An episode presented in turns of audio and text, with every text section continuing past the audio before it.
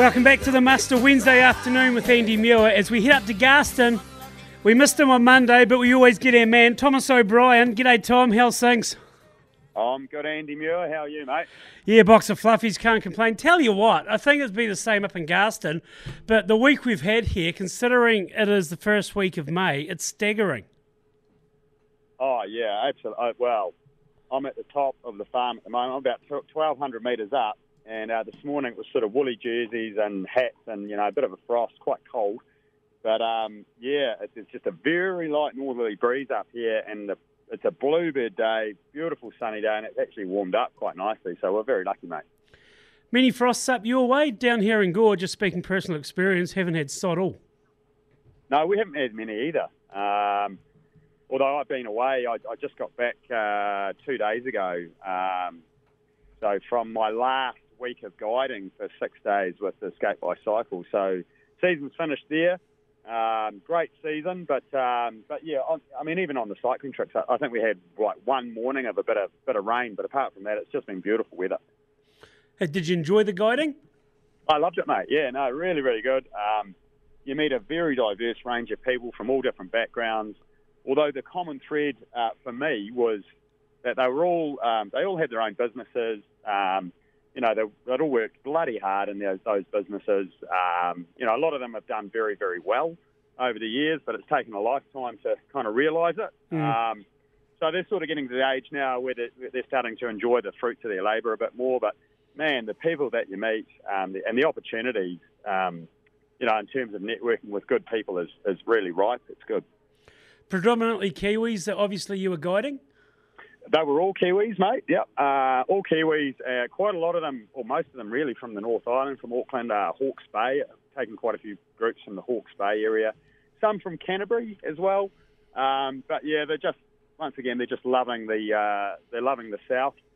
Uh, they're loving the the, uh, the lo- loving the people, loving the environment, and um, you know it's a it's a great opportunity to to meet people, new people from around the country. Obviously, people like you say, they want to go and do stuff now. They haven't really had the opportunity to travel. It's all about, I suppose, um, these people exploring your own backyard is more than anything, isn't it?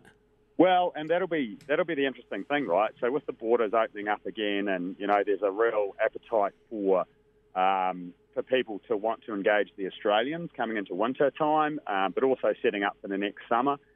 Um, you know, um, it, I, I, it'll be interesting because I understand that the Australians are about two years ahead of New Zealand with regards to their COVID strategy for bringing visitors back into their own country. So Well, that Zealand wouldn't be hard, would it? well, no, not really.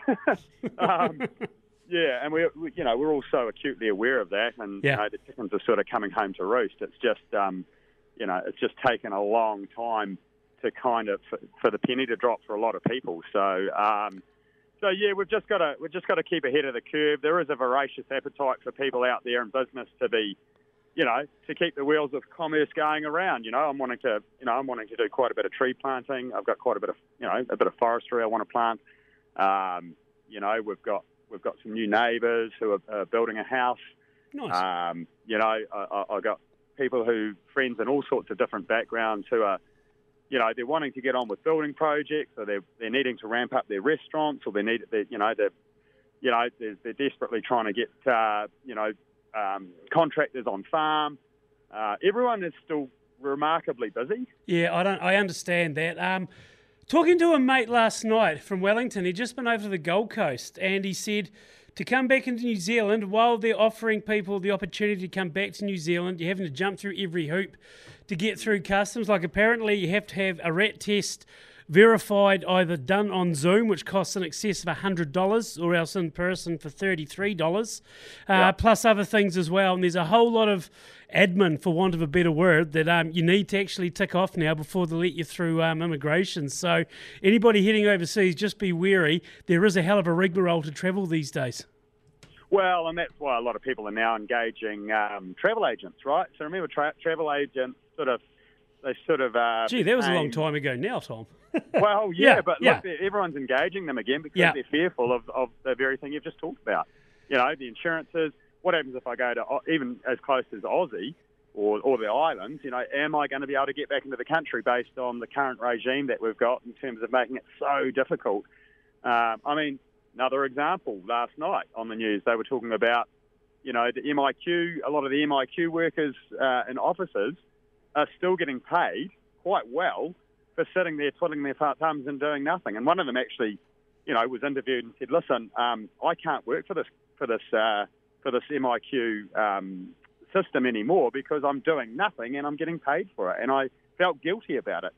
And she said, I can tell you, plenty of other people out there are sitting there doing nothing and they're getting paid a lot of money for it. And I think, I think that's sort of, um, I, I, think that's reminiscent for a lot of a, a lot of uh, industry at the moment with regards to how we're dealing with the whole COVID recovery plan as such. You know, it's just, yeah, there's a lot of there's a lot of money being hemorrhaged in places where it shouldn't be. Yeah, personally, I just think it's criminal that MIQ ended up the way it did. All this money isn't going to be paid back. It's just going to be landed on the taxpayer. It should just not happen. Um, further on, though, we'll carry on, Tom. Now, you want a bit yep. of a story about the Edmund Hillary Trust. What's that about? Oh well, sort of going back to what we were saying before, mate. Um, you know, the people that you meet on these on these um, on these excursions. I met a guy, a really interesting guy, who one of the directors of the Sir Edmund Hillary Trust, Cool. And uh, you know, he said, "Oh, look, I know what you're doing up there in Garston at Welcome Rock. Um, you know, uh, we've got a we've got an Edmund Hillary um, operations course up in Turangi near Taupo. Um, you know, we may be looking for another option, and and you know, we'd, we'd, we've sort of looked at you, and we'd kind of like to have a ch- bit of a chat to you about maybe some future plans for for what we could do with you. So." you know, I don't have any details. It's just sowing the seed. But, you know, we're going to have a meeting in a couple of weeks' time and, and, and see what they want to propose. But it's positive. You know, it's about getting those sort of 11 to 14 year olds, you know, out and about doing fun things, doing the kayaking, doing the rope climbing, doing the mountain biking, uh, doing the walking, um, you know, learning backcountry skills. Uh, and then, you know, another tier of sort of 14 to 17 year olds. You know, it's a, it's an, it's a, it's a, it's a absolutely um, important organisation to keep going, the Edmund Hillary Trust. Um, they do a lot of great work for a lot of Kiwis, um, and they really do shape the lives of the, of the future for a lot of youth in this country. Just shows you when you see great minds collide. Well, I don't know. He's got a very, he's got an extraordinary mind. This guy, I'm sort of scared of middling, mate. You know, I'm sort of, you know. Don't understand yourself, Tom. Hey, thanks for your time as always, mate. We appreciate it. All good, Andy. Thanks for the call, mate. See ya. Thomas O'Brien there, based up there at Garston, with just a few musings regarding um, everything opening back up again. Yeah, just be aware of that as well. Like travel agents, if you're going to Aussie, um, there's a lot more stuff you need to undertake now for getting back into New Zealand. Like Tom said, it sounds as though we're about two years behind Australia as far as a COVID approach goes. So to put that into context, just means a hell of a lot more stuff um, to actually have to take on board when you are travelling. Where you are on the muster on a Wednesday afternoon before we finish up, 2IC here on the muster. Tess Prentice, catch up for our weekly chat.